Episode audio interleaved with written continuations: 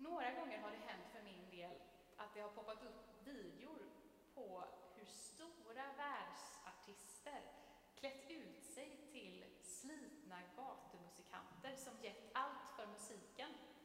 Med peruker, solglasögon och eventuellt lösskägg ger de sig sedan i kast med att sjunga och spela sina egna låtar. Många av er känner säkert till bandet U2 med låtar som In the name of love, Beautiful day och With or without you.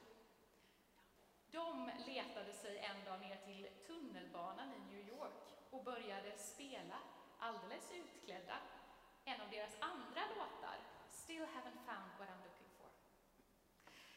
Det mest spännande med det här tycker jag inte är hur deras framträdande gick, eller hur bra låten lät där i tunnelbanan, utan snarare hur folket omkring dem reagerade.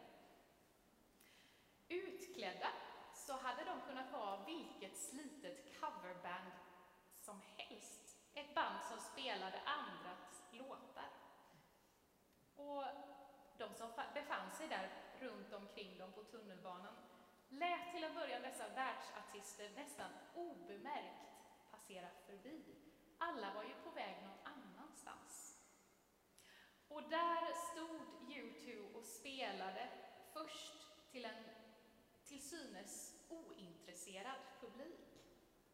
Kanske för att det är så totalt osannolikt att just U2 som fyller arenor med tusentals människor skulle stå och spela en vardag på tunnelbanan i New York. Men så börjar någon stanna och lyssna. Och någon till. Och när det väl blir uppenbart att det faktiskt är YouTube som står där, maskerna från deras ansikten faller, då är det smockfullt överallt. Och det finns inte en enda som inte har en kamera uppe och filmar för att föreviga den där dagen när de råkade stöta på U2s högst intima spelning. Det är ett faktum att bandmedlemmarna i U2 inte skulle kunna gå på gatan som sig själva utan att märkas.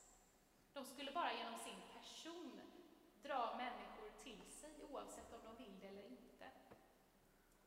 I vår värld är det några människor, ofta stora artister, som liksom äger en magnetism. För genom musiken och hur de genom den berört människor så har det gjort att det också blivit något speciellt med deras person. För det är ett faktum att det inte längre bara handlar om musiken. Då hade ju människor flockats omkring dem även som slitna gatuartister. Det är någonting med deras person som gör att människor vill komma nära när möjligheten ges och som på något sätt går utanför deras kontroll. De är människor precis som vi. Men människor precis som vi kanske inte alltid känner att de är det om vi hamnar i deras närhet. Och jag tycker att det här fenomenet är intressant i relation till Jesus.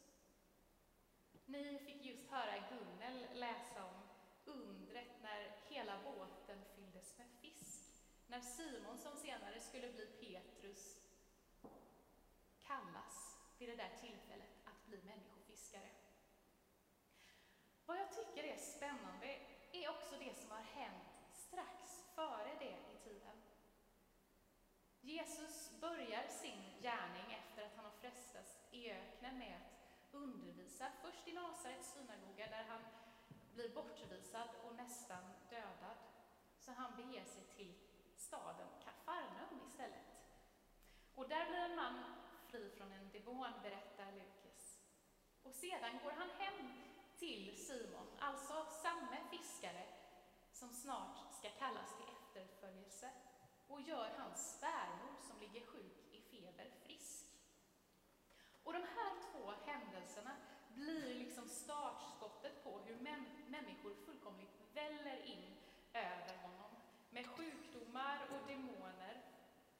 Och det blir så mycket för Jesus att han behöver dra sig undan till ensliga platser. Men det hjälper inte. Folket letar upp honom ändå och vill inte att han ska lämna dem. Han behöver till slut säga till dem, jag måste förkunna budskapet om Guds rike för de andra städerna också. Det är därför jag har blivit utsänd. Och han fortsätter att predika i synagogor runt om i Judeen. Och folket överallt fortsätter att tränga sig på. Och de tränger på även där, den där dagen vid Galileiska sjön. Och det är här som jag tycker det blir spännande. För det är då han ser två båtar med fiskare som inte verkar bry sig ett dugg om honom. Åtminstone inte för stunden.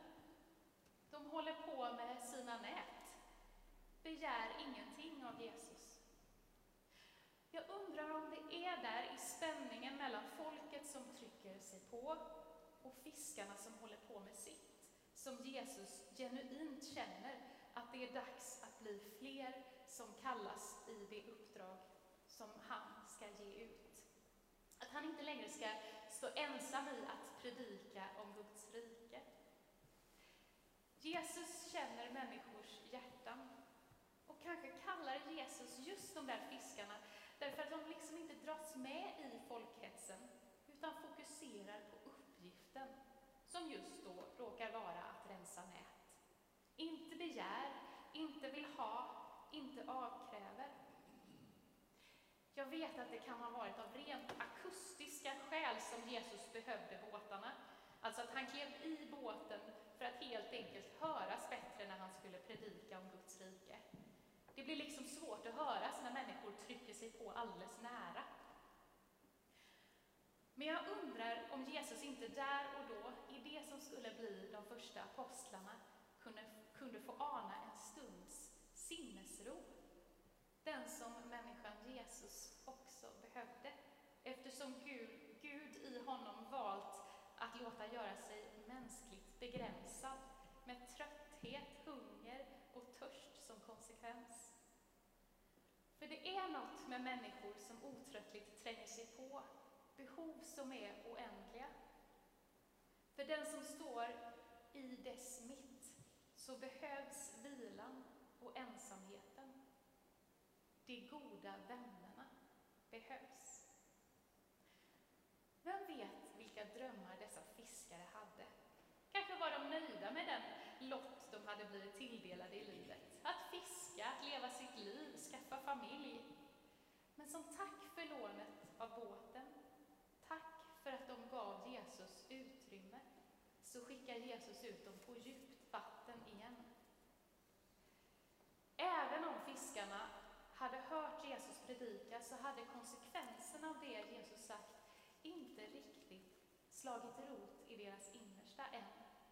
Kloka ord, goda tankar, något efter, eftersträvansvärt, ja, men livsomvälvande. Inte än. Det blir tydligt när Simon Petrus svarar med att de ändå har hållit på hela natten utan att få någon fisk. Men han går med på att göra som han säger, för det är ju ändå Jesus som säger det. Och det är då vid bristningsgränsen av näten som Simon anar Jesus. Och han kallar inte längre Jesus mästare, utan Herre. Lämna mig, Herre, säger han. Jag är en syndare. Kanske en märklig reaktion på något så fantastiskt. En hel båt full med fisk betyder för en fiskare god inkomst. Det betyder att ingen behöver gå hungrig på ett bra tag. Det betyder överflöd. Eller så är det en fullkomligt naturlig reaktion beroende på hur en själv är lagd. Det självkritiska granskandet kan ju bli starkare när man möter någon fantastisk, en som vill ge en mer än vad man själv tycker att man är värd. Men Jesus hade sett mer. Och vem vet, kanske är det just därför att de lät Jesus vara den han är. Fri, vild som ett lejon och lammet på samma gång, lammet som ger sitt liv. Och som till svar på ”Lämna mig, Herre”, till Simon istället säger Var inte rädd. Så blev de där fiskarna de första av tolv. Andreas, Simon Petrus, Jakob och Johannes, Sebedaios söner. Och de tolv, de utvaldes av Jesus och levde med honom tidigt från det att Jesus började sin gärning här på jorden. Och det är lätt att apostlarna blir som här inne i Fässbergs kyrka, målade på väggar, ofta med sitt avrätt till hands. De hade lika gärna kunnat vara uthuggna i sten eller framkarvade i trä och med guldkant. Målningar, skulpturer och statyer som vittnar om något storslaget och som kanske också på ett sätt förskönar och gör det svårare för oss att nå upp till det där som de gjorde. I Peterskyrkan i Rom är statyn av Petrus så smekt och kysst över tiderna att fötterna av sten har börjat nötas ner enbart av människornas beröring. Att ha lyckats föra ut det glada budskapet om Jesus och det han har gjort så att det väcker tro i generationer, årtusen, årtusenden och i olika livssituationer och kulturer, det är storslaget och beundransvärt på många sätt. Vi hade inte suttit här idag utan dessa personer. Det är ett faktum. Men kanske inte för att apostlarna en dag drömde om att bli beundrade som statyer. Tvärtom. Just därför att de var levande och vittnade med hela sina liv om vår levande Kristus, så ligger deras storhet. De gav allt därför att de hade hittat meningen och målet med sina liv, med världens liv. Och kanske utvaldes just dem därför att Jesus i dem hade funnit en fristad.